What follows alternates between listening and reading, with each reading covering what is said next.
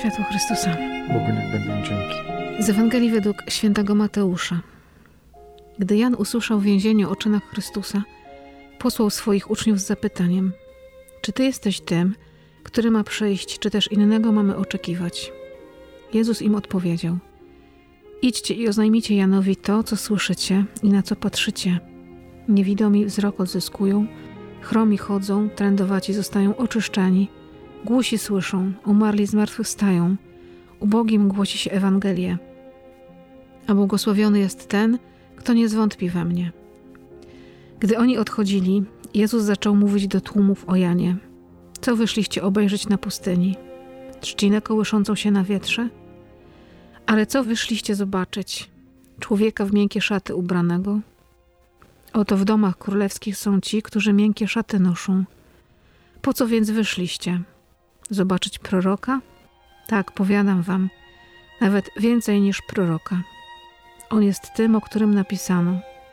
Oto ja posyłam mego wysłańca przed tobą, aby przygotował ci drogę. Zaprawdę powiadam wam, między narodzonymi z niewiast nie powstał większy od Jana Chrzciciela, lecz najmniejszy w Królestwie Niebieskim większy jest niż on. Oto Słowo Boże. Niech będą dzięki. Witamy Was bardzo serdecznie w trzecią niedzielę tegorocznego Adwentu, w Niedzielę Radości. Dzisiaj zamiast fioletu jest kolor różowy, bo już do tego fioletu adwentowego domiesza się trochę tej światłości i bieli Bożego Narodzenia. I dzisiaj ze mną na niedzielnej wspaniałej kawie Gustaw. Cześć. Cześć, cześć Boże. Gustaw, czyli Jacek, no. Dzisiaj taka właśnie Niedziela Radości, a mamy Jana Chrzciciela, tego, który jest poprzednikiem Jezusa, który, tak jak sam Jezus o nim powiedział, on jest tym, który przygotowuje drogi przed Mesjaszem. Jest to pytanie, czy ty jesteś tym, który ma przyjść, czy też innego mamy oczekiwać? Pierwsze, co sobie pomyślałem, to to, że my już nie musimy oczekiwać. Mamy to szczęście, że mamy 2000 lat bogactwa Kościoła, tych wszystkich ludzi, którzy przed nami myśleli, pisali, te wszystkie przemyślenia, możemy z tego czerpać i jakaś ta droga jest taka chyba w tym sensie prostsza i pewniejsza dla nas. Jeżeli tylko ma się tą wiarę i chce się tego uchwycić i w tą Ewangelię wejść, to jakby nic więcej nie potrzeba, a dalej to już jest tylko właśnie to bogactwo, z którego można czerpać naprawdę każdego dnia. Ja mam koło łóżka co najmniej zawsze za trzy książki, które gdzieś tam przekładam i w zależności od nastroju, oprócz tych takich do poczytania, żeby się odprężyć, to takie właśnie, z których można coś zaczerpnąć i zawsze są następne i następne. Mhm. I to jest chyba bardzo dobra okoliczność dla nas, że możemy z tego bogactwa czerpać. Jan nie miał wątpliwości co do Chrystusa, ale myślę, że trochę sprowokował Jezusa do odpowiedzi. Może i też ze względu na własnych uczniów, żebyście wy usłyszeli odpowiedź Jezusa, żebyście wiedzieli, że ja już kończę swoją misję, wy musicie pójść dalej. My dziś nie musimy pytać w taki sposób, no bo właśnie jeśli ja czytam Ewangelię, jeśli wierzę, jeśli jestem w kościele, to wszystko już wiem o Chrystusie, kim On jest. A tam jest początek i Jezus się objawia właśnie w taki sposób, nie słowem, nie mówi, no okej, okay, powiedzcie Janowi, że to ja, tylko Chociaż mówi, zobaczcie, wiem, co się dzieje. Też, czy jednak jesteśmy już też w takich czasach trochę takiego, no bo mówi się o pewnym chaosie informacyjnym, pojawia się dużo różnych nowych idei i być może następne pokolenia jednak będą miały jakiś problem, żeby się w tym odnaleźć i być może znowu się pojawią takie pytania, czy to jest na pewno ta droga. 2000 lat mądrości, bogactwa Kościoła. Ktoś może dzisiaj jakby bardzo, zwłaszcza młody człowiek, może bardzo łatwo odrzucić, odsunąć i pójść w zupełnie innym kierunku, nawet nie zastanawiając się nad tym, jaka jest waga tej mądrości i w samym Piśmie Świętym i w, tym wszystkim, co się też wydarzyło przez te 2000 lat, w tej mądrości, jaka się pojawiła wraz z nadejściem ery chrześcijańskiej. To jest chyba też trochę tak, że Jezus tą swoją odpowiedzią też trochę nas tak prowokuje takiej weryfikacji. No właśnie pytając tych ludzi wokół, po coście tu wyszli? Kogo tu przyszliście szukać? Trzciny, człowieka w miękkie szaty ubranego? Po co jesteś w kościele? Po co wychodzisz? Po co mnie szukasz? To są trudne pytania, bo faktycznie może się okazać, że ja szukam Jezusa pocieszanki. Szukam Jezusa w miękkie szaty odzianego, nie? Takiego milutkiego. A to jest chyba taka, no chyba konieczna odpowiedź coraz bardziej, tak jak mówisz. Przechodzimy powoli, to chyba jest taki proces w życiu każdego człowieka, że trzeba przejść faktycznie z pewnych przyzwyczajeń i tradycji do mojej odpowiedzi, czego ja tak naprawdę chcę od Boga i czy ja w Niego wierzę, w Mesjasza, czy wierzę w jakąś, jakieś wyobrażenie o Panu Bogu. No właśnie, tu się takie pojawiają też słowa drugie, które mnie też poruszyły. Błogosławiony jest ten, który nie zwątpi we mnie. To jest zaraz po tym, jak Pan Jezus odpowiada Janowi Chrzcicielowi, ale to jest w zasadzie takie na zawsze do nas wszystkich. Sobie myślę o tym, że może nigdy nie miałem osobiście takich chwili zwątpienia w istnienie Boga, w osobę Jezusa Chrystusa, to myślę, że jednak często się pojawia takie zwątpienie w stosunku do siebie, czy ja jestem tym uczniem Chrystusa, czy ja jestem w stanie, czy jestem godzien, czy w ogóle. Łatwiej jest chyba utrzymać jakieś przekonanie, a trudniej jest y, wejść w taką głęboką wiarę, że Pan Jezus nie tylko jest, ale że też może zmienić moje życie. Nie jest tylko jakimś takim biernym obserwatorem, nie? Tylko jest tym, który te rzeczy czyni, tak? Czyli... Że jest z nami na zawsze. No zobaczcie, nie? Niewidomi wzrok odzyskują, chromi chodzą, trędowaci stoją czyszczeni, umarli zmartwychwstają i że On to jest w stanie robić dzisiaj, w moim życiu też. Nie wątpię w Jego istnienie, tylko czy ja na pewno wierzę w to, że On może to zrobić. Bo ja mogę wierzyć w to, że on jest, ale czy wierzę w to, że on jest działaczem w moim życiu, nie? Działający. Właśnie chyba z tym jest najtrudniej w życiu, żeby ta wiara się stała żywa i zmieniająca mnie i moje życie. To jest chyba trudniejsze. I tu właśnie na koniec jeszcze się pojawiają te słowa o Janie Chrzcicielu, że jest to ten największy z urodzonych na ziemi przez niewiastę, a jednocześnie jest tym jest najmniejszym w królestwie. w królestwie niebieskim.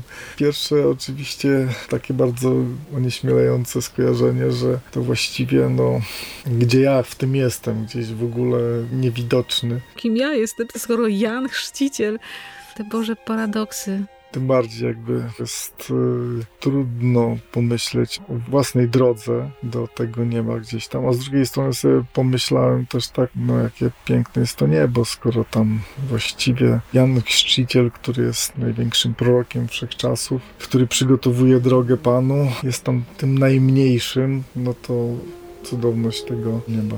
Jan jest najmniejszym też dlatego, że on jeszcze musiał zapytać, a my już mamy tak. tą łaskę już jesteśmy uczniami Chrystusa, jakby nie musimy już opytać o Niego, już nie musimy dociekać, już nie musimy się zastanawiać. Jan jeszcze na pograniczu, Jan jeszcze przychodził dopiero, wiesz, jakby był takim punktem stycznym między starym a nowym, a my już jesteśmy w nowym, my już poszliśmy za Chrystusem, już jesteśmy dziećmi, w Jego Kościele już jesteśmy i może na tym polega ta wielkość nas i małość Jana, że my mamy więcej dane niż Jan. Jan jeszcze nie, a my już poszliśmy dalej, nie? No, bardzo dużo damy. Mamy tą obietnicę przecież, że będę z wami aż do skończenia świata. Oczywiście znowu potrzeba tej wiary, o której tutaj była mowa, żeby w to bardzo mocno uwierzyć i żeby w to się zapatrzeć. Dobrze, że Pan Jezus nam tu pokazuje konkretne czyny, a nie słowa, bo myślę, że często my tak mamy, że właśnie oto jestem z Wami aż do końca świata, nie bójcie się, nie lękaj się. No my to wszystko znamy. A przychodzi życie i jakby zapominamy zupełnie o tym, że Pan Jezus mi to powiedział. No bardzo łatwo nie? jest zapomnieć. Że ja po prostu tak się strasznie spinam, że ja muszę to jakoś ogarnąć. Pan Jezus cierpliwie czeka, no czekaj, no mała, przecież ja już ci powiedziałem, że jestem z tobą. To czemu ty jeszcze wiercisz dziurę tam w całym? Czego ci jeszcze trzeba? Jakich dowodów potrzebujesz? Że ja jestem. Dokładnie. Często się czujemy właśnie coś samotni, niezrozumiani i zamiast jakby w pierwszym odruchu kierować się właśnie ku modlitwie, ku temu, żeby y, tą swoją sytuację, jakakolwiek ona jest, oddać Panu Bogu, to właśnie zapominamy o tym. Przeczytam gdzieś takie zdanie właśnie, że nigdy nie jestem sam, Bóg mój zawsze jest ze mną. Bardzo ładnie. Tak żyć w takiej przestrzeni, takiej świadomości, jakie to jest niesamowite, że nigdy nie jestem sam, nigdy. To nawet otoczeni ludźmi się często czujemy tacy w ogóle, no samotni, wewnętrznie gdzieś tacy opuszczeni, tacy zagubieni, tacy poranieni, nie? Właśnie, nigdy nie jestem sam. Dokładnie, tak się zdarza. Zbliżamy się do tego Bożego Narodzenia. To są takie radosne święta. I to są chyba takie święta, w których, o ile się je tak przeżyje w pełni, to można sobie to odczuwanie Boga przywracać Ja je bardzo lubię i życzę wszystkim, żeby też tego Boga w te święta znaleźli. Różnie te święta przeżywamy. Mamy różne doświadczenia właśnie rodzinnie, serdecznie i gdzieś ten obraz najbardziej nam tak leży, nie? W te światełka, świeczuszki i tak jest wszystko cudownie, ale przecież no, wielu z nas te święta przeżywa w trudzie jakimś, w jakimś niezrozumieniu, bo nie mogą się dogadać w rodzinie, bo wiedzą, że to będzie trudny czas, albo będą bardzo sami tak realnie sami, że sami usiądą do stołu i właśnie mieć taką świadomość, że no właśnie, po co ja w te święta wychodzę, czego ja w tych świętach szukam. Oby nam, każdemu z nas, nawet jeżeli gdzieś tam realnie nie będziemy otoczeni może najbliższą rodziną, bo różnie się to układa nam w życiu, ale żeby mieć taką świadomość, że Pan Jezus się dla mnie rodzi, dlatego nie jestem sama. A może warto, może już dzisiaj się rozejrzeć trochę po swoich najbliższych ludziach, może sąsiadach i zobaczyć, czy tam czasami ktoś nie będzie sam może trzeba bym powiedzieć, pani przyjdzie, pani Kaziu do mnie na Wigilię. Jest to taki piękny zwyczaj, Rzeczywiście, żeby ta Wigilia była zawsze takim momentem, w którym odnajdujemy Pana Boga, ale mhm. też odnajdujemy nasze pogubione re relacje, gdzie udaje się pewne rzeczy przezwyciężyć i może faktycznie zaprosić kogoś, I... nie tak chętnie byłby przez nas widziany albo odwiedzany. Warto chyba o tym na pewno pomyśleć. Zostały nam niecałe dwa tygodnie do tych świąt. I żeby nam się właśnie tak nie zapomniało, że wychodzimy w noc na pasterkę nie tyle szukać takich doznań, pięknych śpiewów i życzeń, i pięknych prezentów, i światełek, i magicznej atmosfery świąt. Tylko, że idziemy szukać Boga i to czasami jest trudna droga, ale jeśli, no tak jak oni wyszli na pustynię, no ale znaleźli Chrystusa, znaleźli Mesjasza, i to jest zadanie bardzo dla mnie, bo my się tak czasami skupiamy na tej zewnętrznej formie, która jest piękna oczywiście. Białe obrusy i te wszystkie zastawy równiutko ułożone, serwetki pod kolor. I cudnie. Jeśli tak możemy, to świetnie, ale to nie jest sens tych świąt. Trochę tak jest, że bardzo się koncentrujemy na tym, co zewnętrzne. Mnie to zawsze bardzo oczywiście pomaga wejść w taką atmosferę uroczystą. Nie mam wątpliwości, że sakrum potrzebuje takiej pięknej oprawy i ono się samo jakoś domaga tego, że my tak chcemy. To, co zawsze y, jakby porusza i wzrusza, to to, jeżeli się usłyszy coś miłego, że życzenia są szczere, a to, co człowieka zmienia, to to, jeżeli rzeczywiście się to święta w jakiś sposób przeżyje, tak, że ta wiara jest pełniejsza, że człowiek się czuje bliżej Boga i że jest w stanie później właśnie zaufać. Nawet jeżeli ta droga ma być trudna, bo przecież droga Jana Chrzciciela była trudna. I skończyła się ścięciem. Na pewno na szczęście nie jesteśmy, przynajmniej ja nie czuję się taką ani trochę postacią takiego formatu i myślę, że Pan Bóg dla mnie ma takie dużo prostsze zadania, ale jednocześnie takie, które mogę udźwignąć ale które mogą też wymagać wiele rezygnacji z czegoś, okazania charakteru jednak, pracy nad sobą i to chyba każdy z nas może no. robić. Może powinniśmy sobie wieczór wigilijny, zanim zasiądziemy do stołu, zanim podzielimy się opłatkiem, zanim przeczytamy Ewangelię, zapomnieliśmy często o tym, że tą Ewangelię powinno się czytać i ona powinna nam przypomnieć, po co my to robimy. I może warto by sobie zadać takie pytanie, po co my tutaj się zebraliśmy? Po co wyszliśmy ze swojej codzienności? Tak. Ze względu na kogo? No bo ze względu na magiczną atmosferę świąt to trochę słabo, bo wystarczy, że ktoś krzywo spojrzy albo nie dostanę tego prezentu, co sobie wymarzyłam, to już mi magia siada, nie? Ząb nie będzie bolał, to mi magia siądzie. A jak jestem ze względu na Chrystusa, to wszystko nabiera innego zupełnie wymiaru i będzie i magicznie, i wzruszająco. Wzruszająco nawet wtedy, jeżeli nie będzie tak zupełnie pięknie i nie wszystko tak. będzie poukładane i cudowne. Tak, mogą być takie święta. Myślę, że chyba każdy też przeżył gdzieś w swoim życiu chociaż raz takie, takie święta, Trudne. które były w jakiś sposób poruszające, wzruszające, bardziej zbliżające do, do siebie i do Pana Boga, a może wcale nie były e, w jakichś okolicznościach szczególnych. Jak sięgnę pamięcią, to ja przynajmniej pamiętam takie zdarzenia u siebie i chyba każdy gdzieś może coś takiego przeżył. Wtedy to jest ważny mój punkt odniesienia, nie? Święta bez choinki będą nadal świętami Bożego Narodzenia. Bez barszczu, pierogów, i ryb i wszystkiego nadal będą świętami Bożego Narodzenia. To jest to najważniejsze. Jakoś tej oprawy potrzebujemy, ale ona nie jest nam koniecznie potrzebna, że się Pan Jezus narodził. No nie jest. Jest tylko pomocą, a nie celem. A my czasami właśnie mamy wrażenie, że teraz szczególnie dwa tygodnie zostały i handlowe niedziele, zakupowe szaleństwo, żebyśmy się w tym po prostu nie zgubili, bo może nam Pan Jezus się zupełnie zawieruszyć, bo On leży na sianku i jest małym dzieckiem i możemy przejść obojętnie, nie? Bo szukamy nadzwyczajności.